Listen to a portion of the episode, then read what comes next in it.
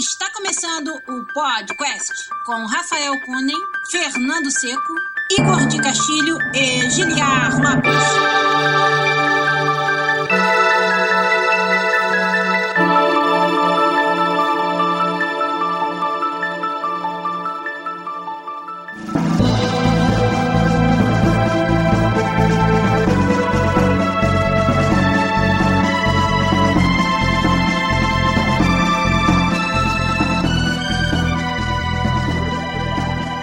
Podcast na área, galera!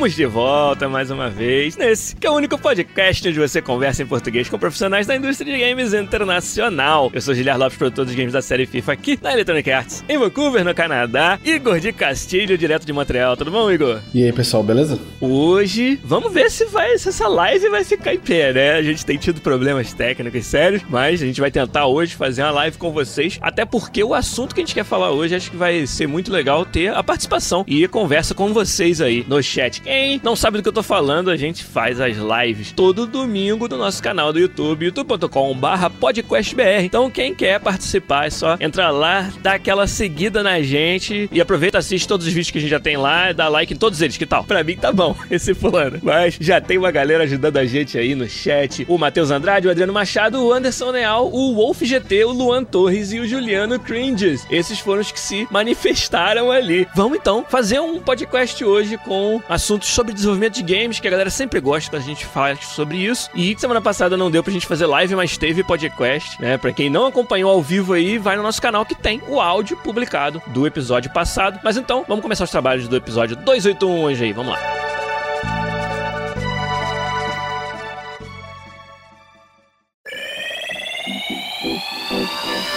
Queria lembrar todo mundo, a gente sempre esquece de falar aqui, que a gente conta com a ajuda dos nossos ouvintes para continuar fazendo tudo que a gente faz aqui através da nossa campanha de financiamento coletivo no Patreon. No patreon.com barra podcastbr você ajuda a gente lá com um dólarzinho, já ajuda muito, mas quem ajuda com a partir de 3 dólares participa de uma comunidade exclusiva onde conversa com a gente sobre vários assuntos dos games aí, a gente sempre posta também os episódios adiantados lá, a versão podcast, e estamos inclusive migrando a nossa comunidade, né? Ela tava usando o único uso que existe existia no mundo para o Google Plus, era a comunidade do podcast até agora. Mas aí o Google achou que não valia mais a pena ficar mantendo os servidores só por nossa causa e aí resolveu acabar com o Google Plus. Então, em muito breve, nós vamos estar portando, migrando a nossa comunidade para o Discord. Vamos criar lá. Inclusive, a gente quer criar uma sala onde a galera que não contribui possa ainda interagir uns com os outros ali, mas com certeza vai ter né, os mesmas vantagens para quem nos ajuda através do Patreon lá no Discord. Inclusive, os nossos hangouts com os patrões de 15 dólares. Você que contribui com 15 dólares participa todo mês de um hangout. A gente bate um papo sobre o que vocês quiserem aí com a galera do podcast. E a gente já faz isso lá pelo Discord. Então faz sentido levar a nossa comunidade também para lá. Você que quer ajudar a gente então a continuar fazendo esse trabalho aqui, lembrando que o nosso hobby é um negócio que a gente faz na hora vaga. A gente tem um emprego de verdade na indústria de games se a gente não tivesse metade do motivo de estar aqui no podcast e ir embora, né? Então, pra gente continuar mantendo o emprego e podendo fazer isso aqui como um hobby, a gente precisa da ajuda de vocês lá no Patreon, patreon.com/podcast.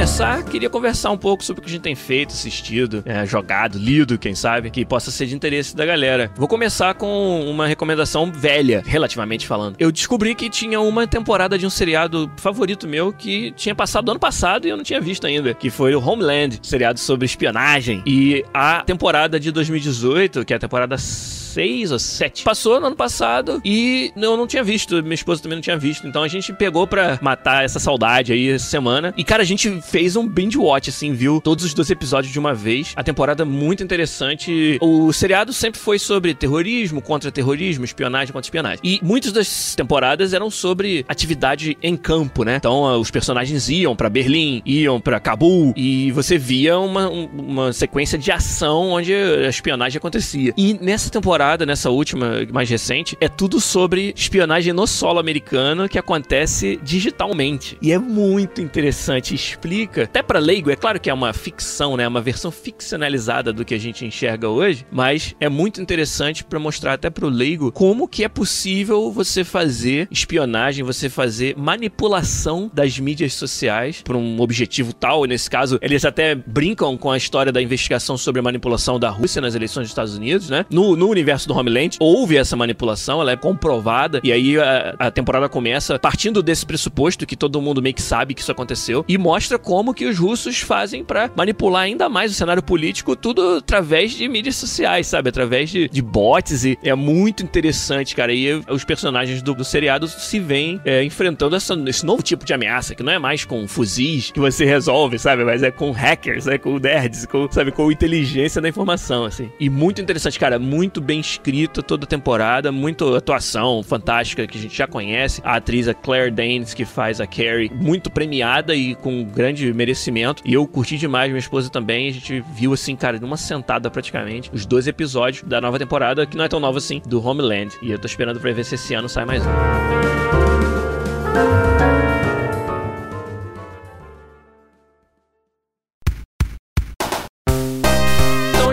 Veio hoje aqui no episódio 281 do podcast para falar sobre um assunto que eu acho que vai ser bem interessante pro pessoal e vai tocar bastante em desenvolvimento de games, que é algo que eles sempre gostam, né?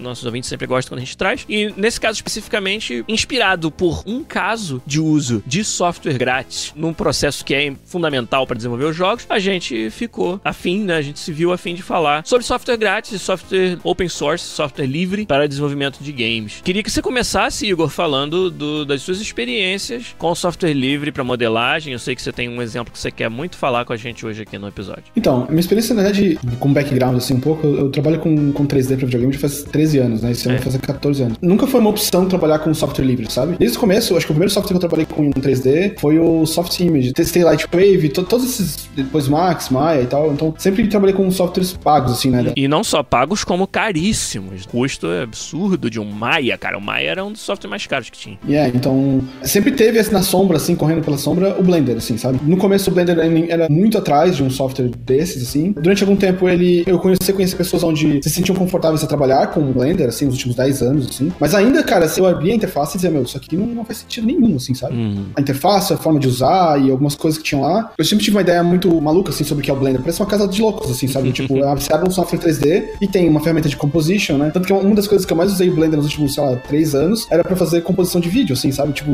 tracking, tipo, Premiere, sabe? Que era um bom software gratuito para fazer isso. Aconteceu uma coisa bem interessante esse ano, é, na verdade, ano passado, eles lançaram uma versão chamada versão 2.8. Ele tá em beta ainda, essa versão, não é a versão é, aberta. Igual né? todos os softwares do mundo, né? Todos eles estão em beta.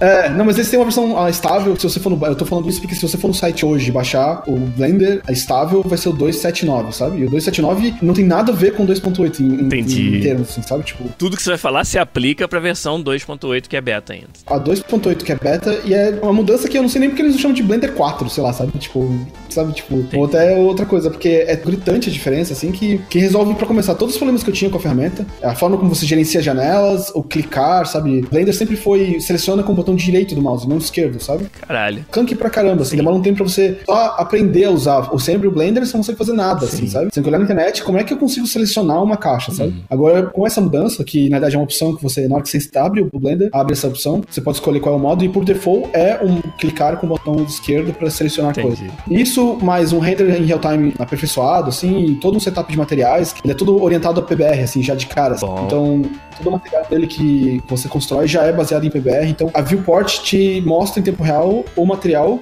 que parece que você está renderizando no Unreal, assim, sabe? O meu ponto que eu quero chegar é, eu, fui, eu fico surpreendido com a ferramenta que era grátis, que me oferece coisas que ferramentas pagas não oferecem, sabe? Tipo, de um dia pro outro, eu comecei a olhar pro Blender, eu sempre fui contra o Blender, entre aspas, sabe? Uhum. Sempre fui o cara que dizendo, meu, não gasta tempo com o Blender, sabe? Instala um Max, um Maya, porque essa ferramenta aí, cara, por melhor que ela seja, ela é grátis, sabe? Tipo, não é compara com os outros que tem toda essa estrutura. Esse ano eles fizeram uma mudança, assim, sabe? Tipo, essa opinião, joga ela no lixo e fala, cara, se você tá começando um software 3D hoje, Blender, não tem outra dúvida, por ser de graça e porque a comunidade é gigantesca, para aprender e tirar dúvidas é bem estabilizado, sim, sabe? Sim, comunidade que é uma parada fundamental para qualquer software grátis, né? E suporte a ferramentas e plugins e tal. E a outra é, eu tenho notado que existe um interesse nas empresas em a, a usar essa ferramenta, sabe?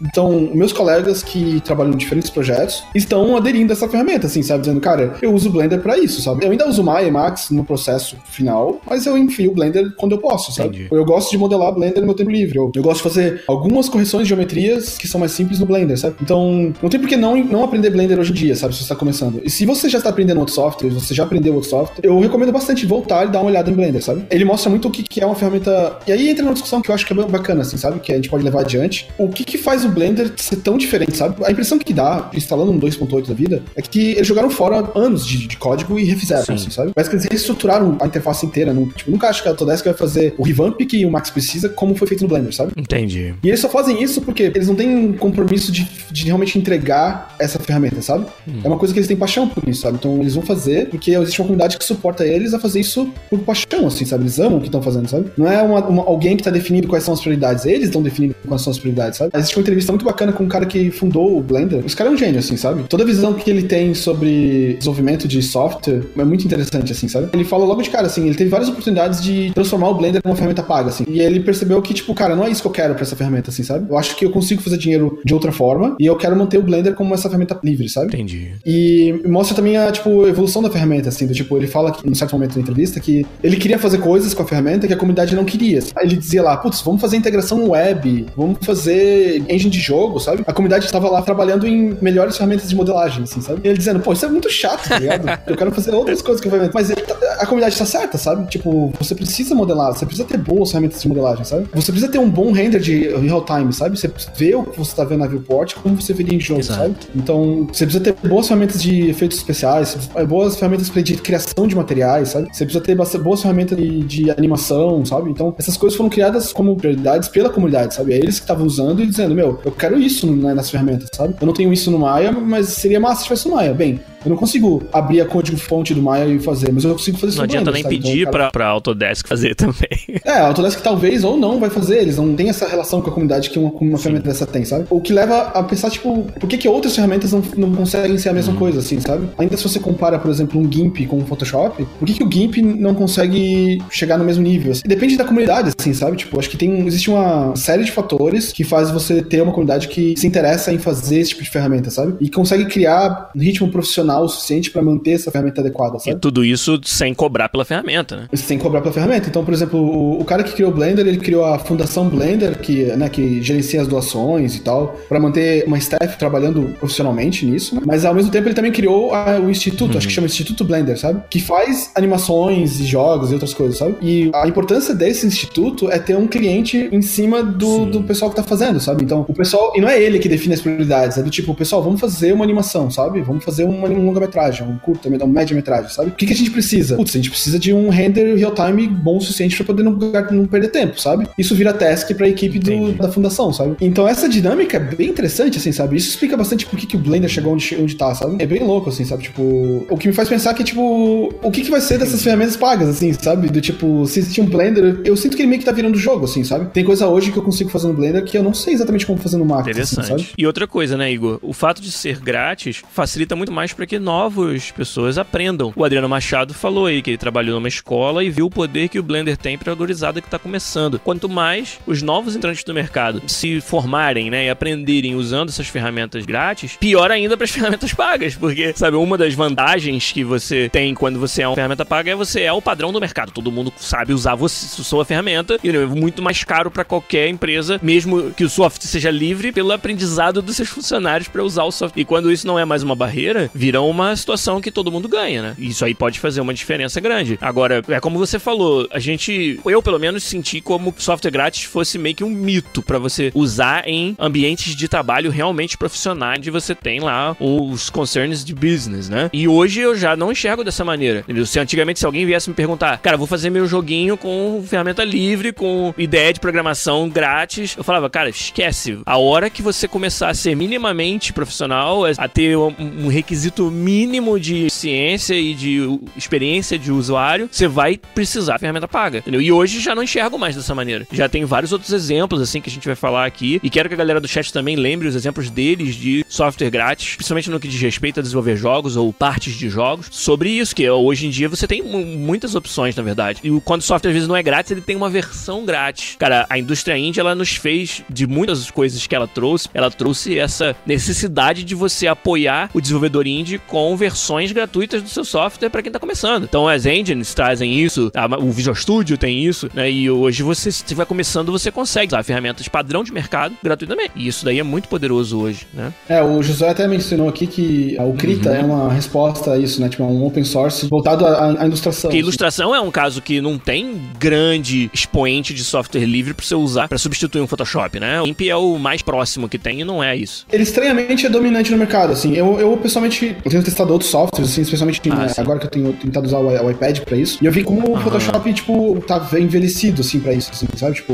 uma vez que eu migrei parte do meu pipeline que eu usava o Photoshop uhum. pra Substance Designer. Photoshop tá quase inútil para você. É, eu uso o Photoshop literalmente para fazer crop de imagem, assim, sabe? Eu abro o Photoshop e insiro textos, vou fazer algumas, uhum. Algumas coisas que, tipo, meio idiotas, assim, sabe? É basicamente usando uma, uma bazuca ah, pra Procreate. Isso, o Nervoso respondeu, o Procreate. É uma ferramenta que eu tenho usado bastante. E Photoshop virou uma ferramenta que eu não uso mais. Desinstalei, parei de pagar a minha.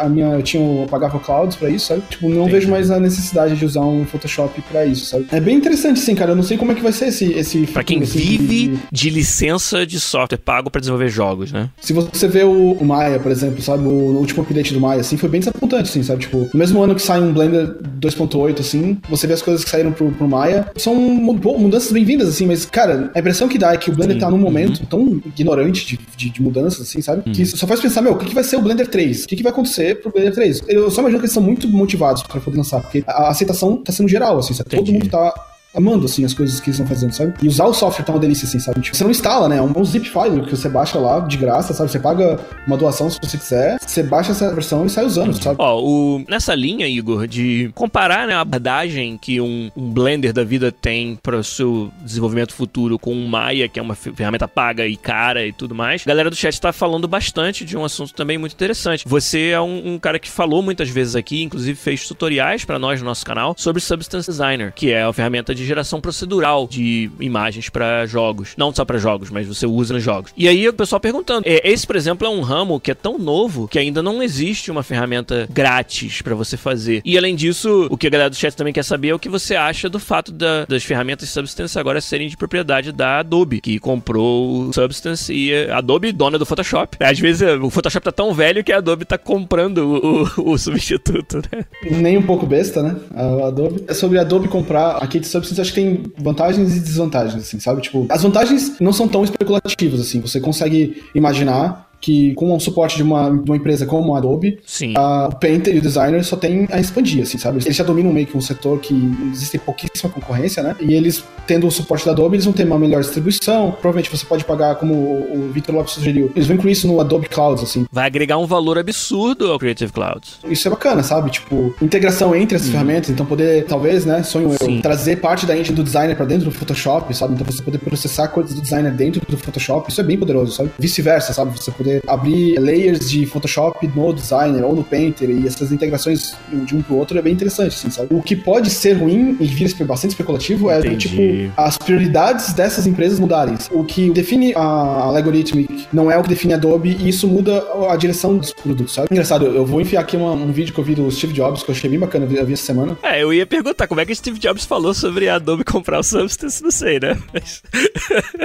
não, não, ele, ele, ele cita, ele, acho que isso é antes dele ir voltar pra Apple, sabe? E ele fala que toda empresa, ele tá criticando especificamente a IBM na época, uhum. sabe? E ele tá falando que isso é comum em qualquer empresa que domina o mercado, sabe? Quando uma empresa domina o mercado, o processo de chegar nesse ponto, todo o poder de decisão tá na, na, na equipe de produção. A equipe que faz produto puxa a empresa para frente, sabe? Então é isso vai definindo uhum. o que é as prioridades da empresa, onde eles vão gastar dinheiro, sabe? Onde que vai ser investido, pesquisa, contratação, onde que a gente vai puxar o envelope, sabe? É nessa hora. Uma vez que você chega no top, sabe? Onde você se torna a referência, você meio que não tem para onde ir, entre aspas, sabe? Então a visão Entendi. externa para dentro do produto é de que o produto estagnou. Estagnou em primeiro lugar, mas estagnou. Nessa hora, o poder começa a ser movido para marketing.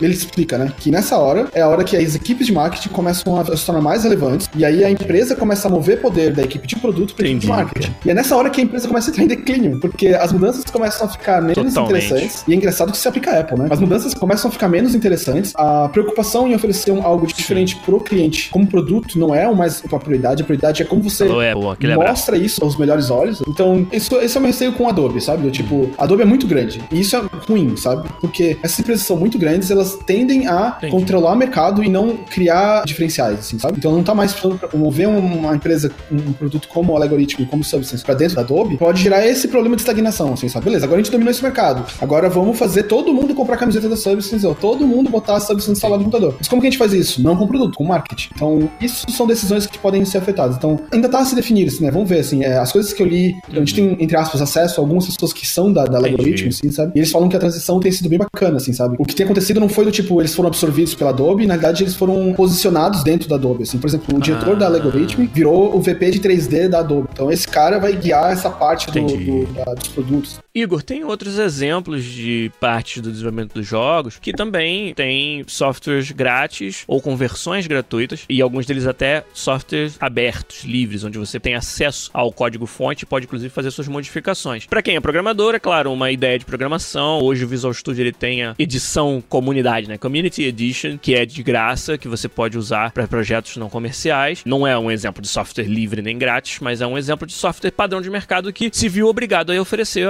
pelo menos uma edição gratuita. Mesma coisa os engines, né? Se falar de Unreal e de Unity, é, eles têm lá os termos em que você tem que pagar uma licença, mas para desenvolvimento, principalmente amador ou profissional, quando você está começando ainda e não está tendo uma grande receita, ele é gratuito, né? Então, eu acho que, cara, isso é uma coisa que eu penso que, que ajuda bastante no Brasil. Eu acho que a gente já comentou por alto sobre isso aqui, mas existem muitos brasileiros que são bem influentes né, no desenvolvimento de jogos, assim, sabe? Tipo, artistas, assim. A opinião comum entre o pessoal da indústria uhum. aqui é que brasileiro é bom pra caralho, assim, sabe? Tipo, isso é uma coisa que me surpreendeu, assim, sabe? E eu fico pensando assim, é. tipo, cara, da onde que vem isso, assim, sabe? Tipo, porque não tem indústria no Brasil, sabe? Tipo, pelo menos ainda não aqueles que a gente conhece, sabe? Por que, que existem tantos brasileiros que são famosos fora do Brasil e são desenvolvedores tão bons, assim, sabe? O que, que eles têm de, de, diferencial, assim, sabe? Eu ouvi de novo aquele episódio que você falou isso, foi recentemente, um ou dois atrás, e quanto mais eu ouço, mais sentido faz, sabe? Eu acho que ter acesso a essas ferramentas de forma, entre aspas, livre, como a gente tem no Brasil, a gente tem no Brasil nosso jeitinho, foi o pilar pra gente poder aprender essas ferramentas, sabe? Então, isso meio Sim. que foi, tipo, um terreno fértil no Brasil pra gente, sabe? Tipo, então, quando saiu o ZBrush, lembra do ZBrush, sei lá,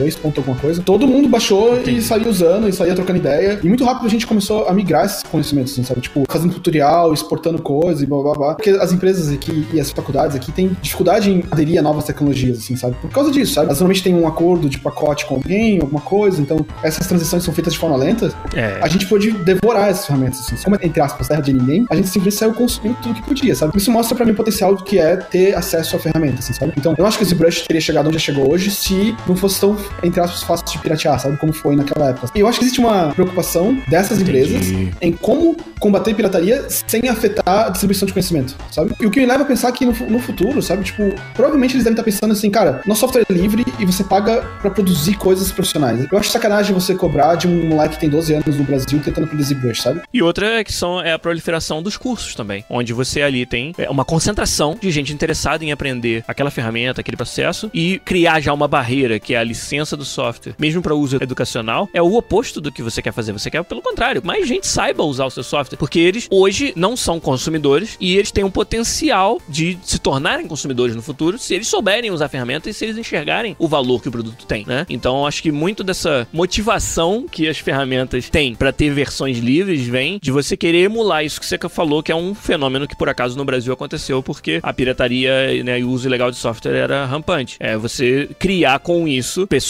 que entendem, especialistas, entendeu? pessoas que sabem usar o seu software e que podem se tornar consumidores no futuro.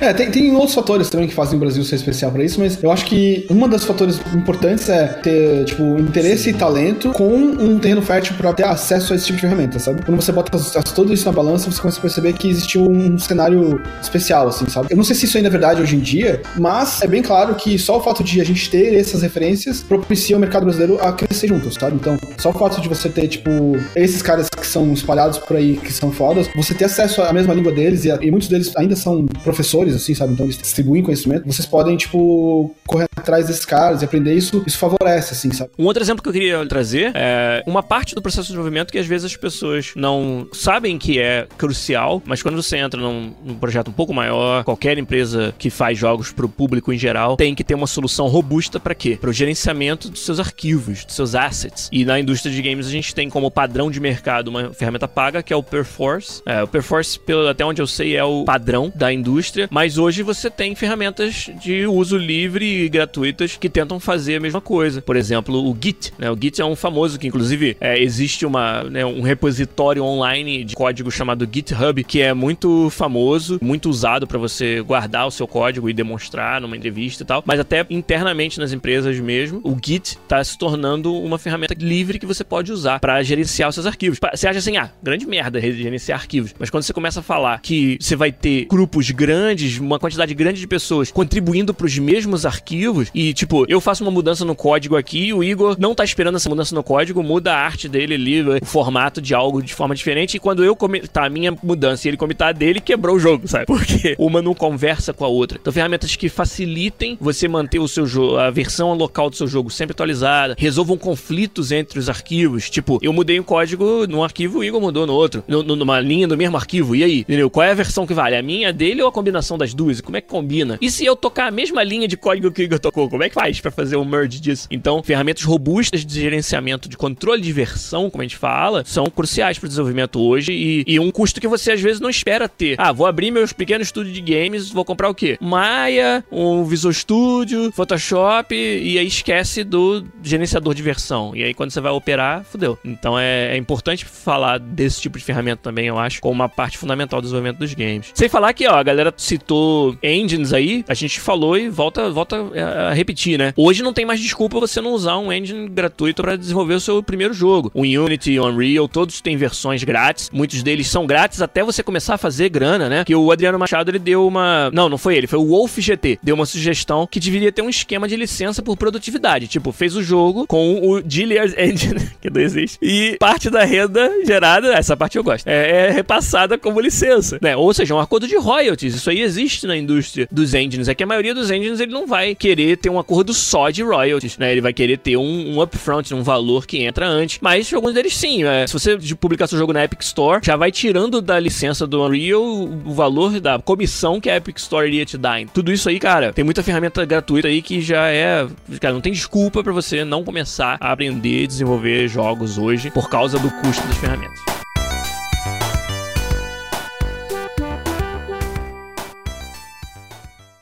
Pod Quiz.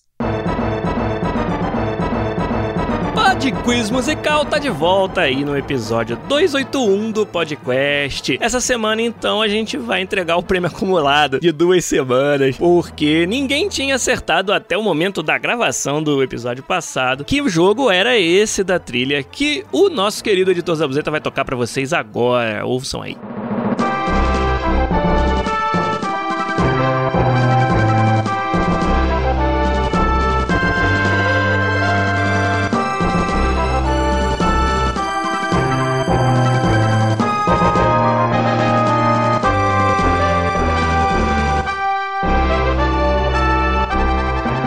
Isso aí, pra quem não sabe, é um jogo que foi citado dois podcasts atrás. Illusion of Gaia, do Super Nintendo. Um jogo fantástico que o Giliardinho, o molequinho lá, realmente gostou bastante. Joguei muito Illusion of Gaia. E quem acertou, primeiro de todos, ele que já tinha dado a resposta antes da publicação do último episódio, porém depois da gravação, então não tinha dado para considerar a resposta dele. O José Saito Augusto. José Augusto que acertou Illusion Illusion of Gaia em primeiro lugar. Mandou no domingão da semana passada, mas a gente já tinha gravado o episódio. Além dele, o Fernando Santos, campeão emérito dos podquiz musicais, e também o Yuri Leite, o Maicon Anderson, o Pão de Queijo, nosso ouvinte comestível, e o Mauro Santana. Todos eles acertaram Illusion of Gaia do Super Nintendo no podquiz musical dessa semana. Então, pra semana que vem, mais uma musiquinha para vocês tentarem descobrir aí. Manda pra gente, Zabuzeta.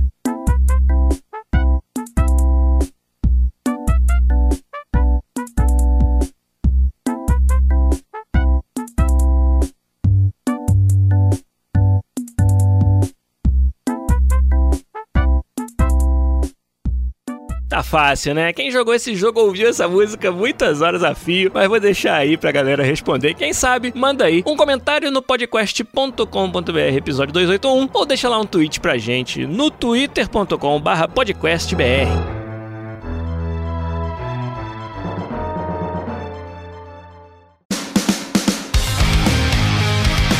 Olha lá, o Neruvus fez a piada que eh, eu já tinha feito há anos atrás, né, Neruvus? Falou que o Unreal deveria custar um real. se você voltar aí na lista de episódios do podcast, tem um episódio que se chama Um Real Engine. e é sobre os engines de graça. já essa aí já, já tinha feito antes, pô. Vamos lá, então. então é isso, gente. A gente chega ao fim de mais um episódio do podcast hoje. Um episódio com muitos problemas técnicos mais uma vez, mas eu tô prometendo aí que vou dar um jeito no meu rig aqui de casa para poder poder gravar melhor e fazer lives mais estáveis com vocês. Mas por hoje, um assunto muito interessante, espero que tenha inspirado vocês e queremos saber também nos seus comentários aí no podcast que outros softwares livres são bons para desenvolvimento de, de, games que a gente esqueceu de falar aqui. Mas Igor, obrigado mais uma vez, cara. Vai aguentando firme aí esse, esse frio de Montreal. Daqui para frente, em 2019, só melhora. Um abraço para você. Valeu, valeu. Então beleza, cara. Um abraço para você, obrigado mais uma vez e obrigado também pra galera do podcast aí que nos ajudou a fazer o episódio na live e você também que ouve no podcast. Um abraço. Guilherme Lopes, Igor de Castilho se despedem. Semana que vem a gente volta com mais um podcast para vocês. Tchau!